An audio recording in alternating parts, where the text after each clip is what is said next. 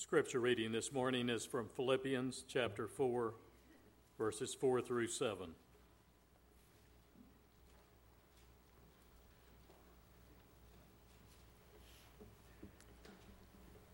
Rejoice in the Lord always. I will say it again rejoice. Let your gentleness be evident to all. The Lord is near. Do not be anxious about anything, but in everything, by prayer and petition, with thanksgiving, present your request to God. And the peace of God, which transcends all understanding, will guard your hearts and your minds in Christ Jesus. Please be seated.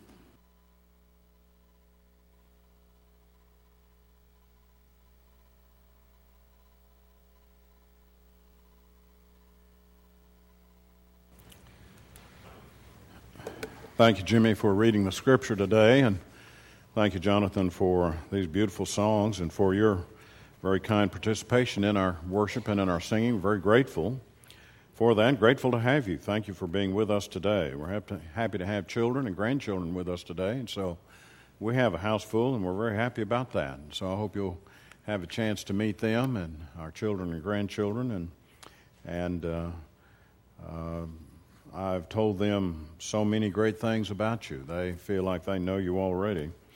And we're very happy to have uh, them with us today from Oklahoma and Tennessee. And so that's uh, filling up our house this week, and happily happy that it's so.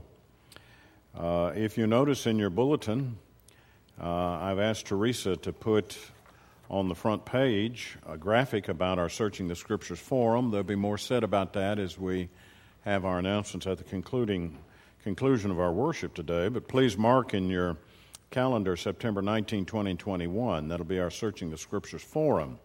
Let me just make mention very briefly of that, and that is Brother Don Hatch from the Beltline congregation in Irving is going to be with us as one of our guests. Brother Clay Williams from the Glen Heights congregation, uh, just south of Dallas, and then uh, Robert Johnson, the Longview congregation, is going to be a guest for us this year in September, and they're going to be handling the questions that you pose. So, should you have some questions for them, please give those to us now so that we can work that into our, our forum. We do this each year. We invite three uh, special guests to come and answer your questions. And they'll do that on Monday, Tuesday, and Wednesday night. We've had a variety of questions, and, and it's always been a very interesting discussion. And it's always interesting to me to hear the panelists discuss back and forth among themselves some of the issues that arise from the questions that are posed. And so I encourage you to start giving us your questions along that line. A number of questions have already been given. Thank you for those. And we want uh, whatever questions you have as best we can. We'll try to work those in. We each year get more questions than we can handle. And we have a limited amount of time. And so I do encourage you to go ahead and get your questions in, and we'll try to get those worked into the program as best we best we possibly can. That'll be September. And again, more announcements will be made about that, and I just wanted to make mention of those particular matters in the beginning moments of our worship today, uh, our lesson in our worship today. I'm coming from Philippians chapter 4, and then it's a great verse. Philippians, the fourth chapter, um, beginning right at about the fourth verse and on down through verse 7. If you have a Bible's handy, you'll be reading that particular passage as I discuss it this morning, and it's a great verse that helps us through the difficulties and the problems of life. You know, a number of years ago, I used to enjoy watching the um, television program Candid Camera. I wish I'd get back to some programming like that on television. You, you didn't know how the person was going to react, and the camera was hidden, and they would set up a particular type of situation, but the person there didn't know about it. And it was so humorous to see how they would act and react to the situation. One that comes to my mind was in a department store, and they had this elevator, uh, not elevator, but escalator, escalator going up. And uh, actually, the escalator was going down, and they put a sign out there take the up escalator, pointing to that one, but the escalator was going down. And so they thought they would see how people would react. And rather humorous to see how people would jump on this escalator, even though it was coming down, and tried to take it up to the next floor. And uh, some would jump on and try to run faster than the escalator would bring them back down. And it was a rather humorous thing, but they weren't privy to the matter, though the people behind the scenes had the camera and were filming it, and it was quite a humorous thing. And uh, I think I could mention just a, a number of situations like that. And I remember one fellow trying her, his very best to run up that escalator. I think he actually made it, but it was a hard job running up the escalator even as it was trying to bring him back down. But I think of that when I think of Philippians chapter 4 and 4. Because every one of us are being called upon to rise higher than what we are and to go up. But we're on an escalator that's trying to bring us down. Rejoice in the Lord always, and again I say rejoice. And sometimes it's hard when you're on your way down that escalator. This world's bringing us down and it's telling us to do this and to do that, and we do the wrong thing and we think the wrong way and we say the wrong word. When really we want to be going up and we want to be going better and doing better and being better and, and being more like Christ, our Lord and Savior, when this world is trying to pull us down. And it's bringing us down and bringing us down, and all the time we're trying to go up up, up. I think Philippians chapter 4, 4 through 7, is an amazing passage. And I'd like to study with you today about this great passage of Scripture. It tells us, rejoice. Rejoice in the Lord always. Isn't that a hard thing to do? Again, I will say, rejoice. Whenever the Bible tells us one thing, it makes it important. All it has to do is mention it once, and it becomes an important matter. But when it says it again like that, we know I've got to pay special attention to what it's telling me. Let your reasonableness be known to everyone. The Lord is at hand. And sometimes we feel like the Lord is so far, far away, but He's at hand. He knows the difficulties that we face. Do not be anxious about anything. Now, that's a tough one there. I'm in Philippians 4 and verse 6. This English Standard Version translates that anxious. But don't worry, he's saying. Don't worry about anything. But in everything, by prayer and supplication with thanksgiving, let your requests be made known to God. Now, here it is. And the peace of God, which surpasses all understanding will guard your hearts and your minds in Christ Jesus. My English Standard Version has guards there, and that's a pretty good way to render that. Your King James may have keep. And, you know, back in the Old English days when the King James translation was given to us, they used to call prisons and jails keeps because they would uh, keep the convict in the prison, keep the convict in the jail. And they use the word keep here, conveying the idea that the peace of God will protect and keep.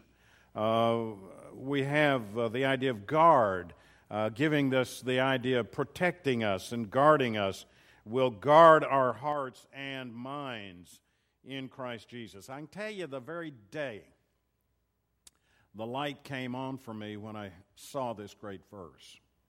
Well, I'd read it many times, but when I really seemed to understand it, Philippians 4 and verse 7. I was studying at night, and uh, I was trying to prepare for an exam and that kind of thing. And it was in the exam in Greek reading course, which is a second or third year uh, course for us at the graduate school. And I came through that, and I thought, man, I see it now. I see how that God is trying to protect me. God is trying to keep me. The peace of God. Now, this peace of God comes from God which surpasses all understanding. It doesn't come the way the world thinks it comes in verse 7. And that peace which God provides, which comes in His way, will keep me, will guard me, will guard my heart, and guard my mind in Christ Jesus. And I thought, this is a great passage. And I think of it quite often. One of my favorite cartoon characters would have to have been Peanuts. Peanuts and Charlie Brown and Lucy. And it just seemed like Lucy was always on earth just to straighten out Charlie Brown and his crooked ways and crooked thinking. And whatever problem Charlie Brown did, Lucy was always there to lecture him. And he was feeling very down and very bad about uh, something one, one time. And he had this little Abner Dogpatch kind of attitude. I know I'm dating myself a little bit here, but at any rate, he was very down in the mouth and kind of had a sour disposition. Lucy comes up to him and says, Now, Charlie, you've got to, you've got to realize that there are days where filled with sunshine, and then there are days that are filled with rain. And you've got to realize that there are days that are like mountain peaks and mountain heights. And then there are going to be days that are like low, deep valleys. And there are going to be days with a lot of uh, bright, sunny clouds. And then there's going to be days with a lot of rain where we don't have any sunshine at all. Charlie Brown says, Yeah, it's raining in my valley today. That's right. It's raining in my valley and it's a dark, dark day. Is it raining in your valley? And is it a dark, dark day? Philippians 4 is going to help us with the peace of God that passes all understanding. John Steinbeck wrote a book one time called Travels with Charlie. And Travels with Charlie talks about taking his dog with him, and he's going throughout the countryside and meeting different people. And, and in this book, Travels with Charlie, which I read in college, I, I remember some of the conversations that he had, and he would talk to certain people about these matters and, and about this and about that. And it was very interesting to talk and read about his conversations with people, and people had a very unusual way of describing how to get peace in this life. And I think that's the way it is with a lot of folks. They want it, and they have unusual ways to try to get it. But this Bible passage here is telling us how to survive the rainy days that are dark and when we're in the valley. So let's you and I take our Bibles out and let's study very carefully what this Bible passage is telling us, and let's learn what we need to know about receiving the great peace of God.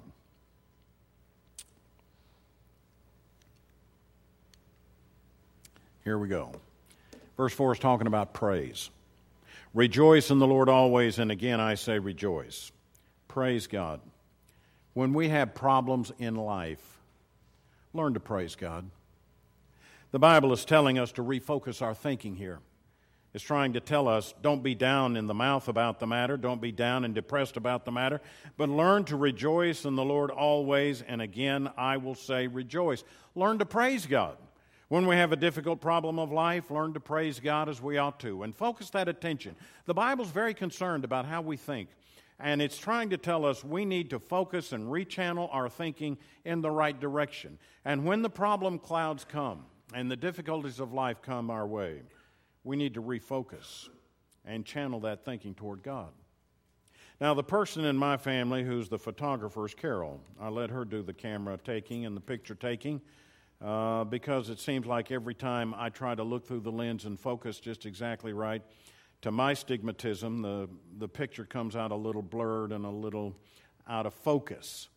But I think that's what this Bible passage is trying to tell us to do. The first thing we need to do when difficulties arise in our life rejoice in the Lord always. Focus. Focus on God. Focus on praising God. Don't focus on the problem. Don't focus on the difficulty. Don't focus on the rain in our life. Focus on God Almighty and praise Him as we ought. Now, there's a point here in verse 5 I think that we need to study as we're working together out of the Word today. And in Philippians chapter 4 and verse 5, he says, Let your reasonableness be known to everyone. The Lord is at hand. And to help me remember what's going on in verse 5, I thought of focus in verse 4, but I also thought of um, poise in verse 5. I shouldn't lose my poise over this particular matter. The Bible's not going to give me more than I can handle. And I need to remember that point. I'm going to be tested in life, and I'm going to receive a lot of difficult hands in life and a lot of problems in life, but I need to be able to reasonably keep my poise about the matter.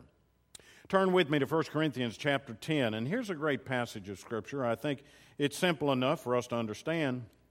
We just need to believe it. And in your Bibles, I hope that you'll notice 1 Corinthians 10 and 13. No temptation has taken you that is not common to man. God is faithful, and He will not let you be tempted beyond your ability, But with the temptation, he will also provide the way of escape that you may be able to endure it. Now, we've all read that Bible passage. Again, it comes from 1 Corinthians chapter 10, and the verse is verse 13. And in that passage is trying to tell us, you know, you're going to be faced with a lot of difficulty in life and a lot of problems in life, but these problems are not just unique to you. These problems are common to man. Everybody gets them. No temptation has overtaken you that is not common to man. And I think that point right there helped me in times of difficulty. God is faithful. I can always count on Him. And He will not let you be tempted beyond your ability. He's not going to allow it to overwhelm me or to so put this pressure on me that I just cannot bear it. But with the temptation, He will also provide the way of escape that you may be able to endure it. That last phrase, where He's describing the matter, He's saying there's a way to escape this, there's a way to handle this, there's a way to deal with this. And I may not know exactly where that escape is. And I may not know exactly how to handle that matter at the present, but I know it's found in the confines of God's Word. That by my studying the Word of God and reasoning about it and studying about it properly, I can find that way of escape. I can find that energy and strength that I need to overcome the problem that is facing me. I read one time, and I saw it several times visiting Alaska, about the Plimsoll mark. The Plimsoll mark is on a ship the Plimsoll mark on a ship is a straight line on the lower portion of the hull. And you see numbers going down and numbers going up. A ship is not to be below its Plimsoll line. It may be loaded down with heavy cargo. And so they watch the Plimsoll line and they see how far down it is or how far up it is in its draft in the water. And so sometimes it's overloaded and they see it's below the Plimsoll line. They take some of that load off. Or if it's a little high, riding a little high on the ocean, then they'll put more cargo on the ship because they know it's able to bear it by looking at the Plimsoll line. Well, that's what he's saying here in verse 5 and in 1 Corinthians 10 13. God's not going to put more on me and submerge my Plimsoll line. He's going to give me what I can carry. He's going to allow that to happen. And it's not going to be more than I can bear. 1 Corinthians 10 13. And I'll be able to bear it, I know, because God is faithful. The things which I have to face in this particular life, I face that which is common to man. And the Plimsoll mark is not going to be underwater. So I'm going to keep my poise about me, verse 5. I'm going to remember, let your reasonableness be known to everyone. The Lord is at hand. Now, here's a point I think we all need to be reminded of do not be anxious about anything, but in everything by prayer and supplication with thanksgiving. Let your requests be made known to God. When the difficulties of life come, I am to express supplication to God. You know what supplication is? Supplication simply is an earnest uh, uh, question or, ask, or asking of God, a request of God. It may be a very specific request that I'm making of God. And here I know that I've got to turn to Him in faith and pray regarding the matter, speaking to God sincerely, reverently about these particular matters, and God is going to hear that prayer. And He's going to answer it in His own way for my benefit. Do not be anxious. Don't be filled with worry about anything. But in everything by prayer and supplication. There's that word. Know, requests made of God. I'm making this request. With thanksgiving, be thankful for what God has done for us. Let your request be made known to God. Always be of a mind to prayer and, and never be the kind of person who's too busy to pray to God. Sometimes we'll sing that song, Ere you left your room this morning, did you think to pray? We don't pray in such a way that it's a rote, memorized type of speech or declaration. No father wants his child to speak to him out of a memorized mechanical speech. I would want my children to speak to me out of sincerity and out of love and from the heart. And God is no different in that respect. God does not want some kind of memorized platitudes that are strung together, just said over and over again in a mechanical type of fashion. But God wants our prayers from the sincerity of our heart to hear us as a child of God. I communicate to God. And there in turn, I have this promise, a promise given in verse 7. And the peace of God, which surpasses all understanding, will guard your hearts and your minds in Christ Jesus. This is the promise that has been given to us the praise, the poise, the prayer, and then the promise, all within Christ Jesus. God's going to guard. The word guard there, you know, I just think that means a whole lot to the passage in verse 7. Will guard, will keep. And I've given you just a thought or two about that word guard. It really reminds me of the old fort back in the Indian days when you saw on television the westerns how that the Indians would attack the fort, but the fort guarded them, the fort protected them. And so it is with our hearts. God will guard our hearts and minds in Christ Jesus. Philippians 4 and verse 7. It's the promise. God will protect us because we're in Christ. We're children of God. And he loves us and cares for us. We'll protect and we'll guard. I read a book years ago named Kon-Tiki. Maybe you've read that book or heard about it. I think they may have made a movie out of it. I'm not sure. Thor Heyerdahl. Thor Heyerdahl was an anthropologist and an explorer. And he had the theory that people had po- populated the Polynesian islands from South America. But most of the academic scholars uh, rejected the theory. How could that be? It's too far from South America to the Polynesian islands. How did this population get there? Where did they come from? And Thor Heyerdahl decided, I'm going to see that it's at least possible. So he built a balsa wood raft, and he named it Kon-Tiki. And he built it like it would have been built in that day, the ancient days and ancient times. And he took his crew with him, and they took only the necessities that the natives would have had at the time. And they left the coast of Peru, headed for the Polynesian Islands. 1947, 4,300 miles. It took him 101 days. And the whole story about Kon-Tiki is the travel from the, from the western coast of South America all the way to the Polynesian, Polynesian Islands and how that they actually made it. And as they actually come up to the coast and they see the waters and the breakers and how dangerous it was, he realized, you know, we're going to have to hang in here with this boat. If we don't, if we get thrown off of the boat, we're going to die. Uh, we're not going to make it ashore. And they saw they were in reach of the shore, but yet the breakers were so treacherous and the water was so uh, brisk and heavy and and breaking against the rocks, they realized, let's tie ourselves to the boat. And so they did. They tied themselves to the Kon-Tiki and they made it. And it's only because they tied themselves to the boat that they're able to weather the breakers and accomplish the task. And Thor, uh, Thor Heyerdahl proved, at least as possible, that people could have come from South America and traveled all the way to the Polynesian Islands and populated those islands at that time. And I read that years ago. And I thought that's the way it is with Christ. If we don't tie ourselves to Christ, when the breakers really come in our life, we're not going to make it.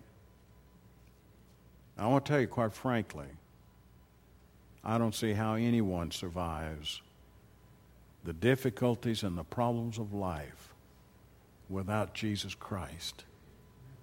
He's saying in this passage, and the peace of God, which surpasses all understanding, will guard your hearts and your minds in Christ Jesus. The praise, the poise, the prayer, and the promise. I've got another passage in mind, though. I've got a few minutes left, so I want to talk about that. And I wanted to discuss it with you. You and I have spent special time in the book of James, and I want to go to that because it speaks directly to this particular matter. And there, in fact, are four verbs in this paragraph that's going to help me receive and understand better the peace of God, especially in times of great difficulty and trial.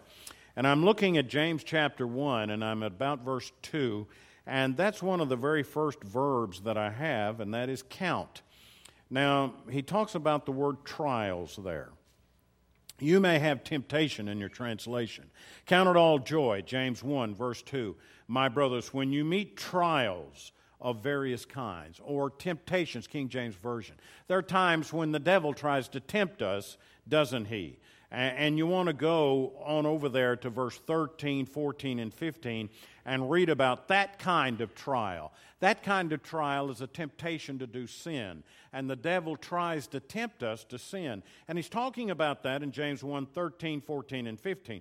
Let no one say when he is tempted, I am being tempted by God, for God cannot be tempted with evil, and he himself tempts no one. So I can't blame God on these matters. And I can't do the blame game and try to blame him for the temptation to sin and when I yield to the sin. But each person is tempted when he is lured and enticed by his own desire. And 14 and 15 is a very interesting passage because in that it sort of tells us the mechanics of how all this temptation and, and yielding to the temptation and sin develops. And then, verse 15, desire, when it has conceived, gives birth to sin, and sin, when it is fully grown, brings forth death. And he's certainly talking about the temptation to sin and my yielding to it and how I must resist it.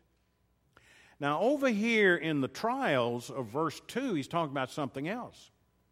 He's not talking about a temptation to sin there. That's 13, 14, and 15.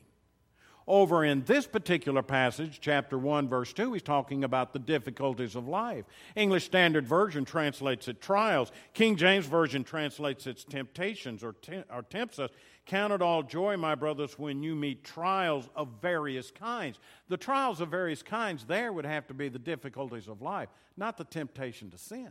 That's 13, 14, and 15. The trials here are the problems that we face in this particular life. And one of the verbs that I have in this passage that's going to help me with this is the verb count. Count it all joy. And you might not see it so much as a verb like that, but it really is. And he's saying, consider it and ponder about it and study about this particular matter. Even though you're facing the difficulty and the problems of life now, stop and consider the matter and count it and consider, uh, uh, study the matter. Count it all joy. Study it as a, a positive thing that you're facing these particular matters. Now, it gives me another verb here, and I want to catch up with you on that. And my verb is found in verse 3 know. For you know. Now, that's an important verb. That the testing of your faith produces steadfastness. This is something I want you to know now. I want you to consider and ponder the difficulty that you're having to face, and I want you to know something that there's a benefit behind this particular matter, that God never really promised us a rose garden here. You remember that old song? It was so popular a long time ago. I never promised you a rose garden. Well, that's what God is saying in this passage. I never really promised you a rose garden here. Even though you become a Christian, even though you have renounced sin and you've repented of sin and you've been baptized into Christ and Christ has added you to his church. I never really promised you a rose garden here in this particular matter. You got to count the trial and the tribulation and you got to know that the testing of your faith produces steadfastness. There's a purpose behind this. The testing. I want you to know. It's sort of like spiritual barbells where we're working out and we're developing spiritual strength and we're growing stronger by what we have to endure. It's a strong verb, no. He's given me another one in verse 4 and let steadfastness have its full effect, that you may be perfect and complete, lacking in nothing. The word let here is a present tense verb. It says, let it allow, let this t- continue. Let this particular situation, which is a trial and a difficulty of life, continue to help you and grow by that process. And let. So I've got count in verse 2, I've got know in verse 3, and let in verse 4. Let this go on and let this happen so that you can grow by it and receive the benefit by it. And let steadfast, steadfastness have its full effect that you may be perfect. In other words, complete and mature, and complete, lacking in nothing. But then I've got another verb in verse 5 that I want to make mention of, and that's the verb ask. And he says in verse 5 If any of you lacks wisdom, let him ask God. Let him ask. You see, James 1's helping me with this problem. I got Philippians 4 helping me with the peace of God that keeps my heart and my mind. And I got James 1. I got a lot of material here to help me understand the difficulties of life and the problems of life that I may be facing, even though the Bible's talking about enjoy the peace of God and never worry about this particular matter. I've got a verb here that says you need to ask God for wisdom. Now, he's not talking about knowledge here. He's not saying that we've got to ask God, give me a lot of knowledge. Make me a whiz kid in the Word of God. He's not saying that. You can be a whiz kid if you study God's Word. But he's not saying ask for that. What he's saying is ask for wisdom. Ask for the ability to see this as God sees it. And it takes a wise person to do that. It takes wisdom to be able to see that. It takes wisdom to be able to understand this the way God understands it. All the time, I'm trying to understand it like me. I'm just a poor guy here trying to understand why I had to go through. If you have problems with that, ask. Ask God for the wisdom to understand it the way He understands it. And notice what He says Who gives generously to all without reproach and it will be given him. James 1, verse 5. God will not rebuke you for asking for wisdom. I didn't say, and he didn't say, ask for knowledge. You can get the knowledge by the study of the Word of God. But he's saying here, you ask for God's wisdom, the ability to see this and understand it the way God sees it and the way God understands it. And it'll help me go through it. Let it have its work. Get the benefit out of the trial and the trouble. Know this I've never been promised a rose garden in this life, that I'm going to have to face trial and difficulties in life. And when it comes, count it, consider it, ponder it. I see that I'm suffering, I'm seeing that I have difficulties in life, but there's great benefit to these particular matters. I need to consider these things very carefully as I face reversals, and all of us will. And if you haven't, you will. It's coming. It's just coming. I preached one time in Philadelphia back in 1976. First time I was ever been able to be there congregation up there asked me to come. Spoke. I had a Christian college up there at one time, and I spoke there for them. And then I spoke for a congregation there and enjoyed my visit. It was the 200th birthday of our country, and we were celebrating it in 1976. And I enjoyed going to Philadelphia then and, and to see the sights. I saw the Liberty Bell, and I saw a play there out in the downtown Philadelphia, and I just thought it was a wonderful way to spend a July and a vacation and and preach for the Lord too. And I did. One of the teachers there at the school told me about the mummers. And I said, Who are the mummers? He said, Well, the mummers. You don't know about the mummers? I said, No, I don't know anything about the mummers. And he said, Well, the mummers are the ones who have the, um, the parade every New Year's Day. In fact, they claim it's the oldest New Year's Day parade in the United States. Mummers Day Parade, January 1. And they, each um, community in and around the Philadelphia area compete. And all year long, they, they, the wives sew on the costumes and the buttons and the badges and the elaborate outlandish costumes that they wear. And then the guys, they're practicing their instruments and that kind of thing. And each community has its own group that participates in the Mummers Day Parade. First day, July, Philadelphia. So I didn't know that. He said, Let me tell you a story about Mike and Pat, I think he said their names were. Two Irishmen. Now, this was told to me. I didn't know about it. He said, um, Yeah, we had this uh, story. It's supposed to be a true story. I don't know. He said, uh, We got Pat and Mike, two Irishmen. And Pat, Pat said to Mike, Well, I can outmarch you in the Mummers Day Parade. Mike said, Oh, no, you can't. I can outmarch you in the Mummers Day Parade. He said, Well, I tell you what, well, let's put it to the test. He said, Okay. He said, You put five beans in your shoe, your left shoe, and five in your right shoe. And I'll put five beans in my right shoe and my left shoe, and let's see who can march the longest. He said, Okay, it's a deal. You can't march out march me. So each one of them put beans in their shoes. And the Mummers Day parade began, and uh, Mike walked about two blocks and gave out. And his feet hurt him so bad he had to fall out. Took his shoes off, took the beans out of his shoes, and uh, put his shoes back on, and then caught back up with his place in line. And uh, he was looking for Pat, but boy, he was mad. Because Pat was in his place and he never did miss a step.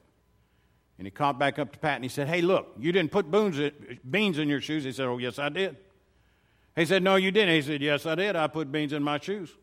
He said, Well, how is it that I could only march two blocks and my feet are killing me and I had to fall out, take the beans out? And you're still marching right along. Pat said, It's because I cooked mine first.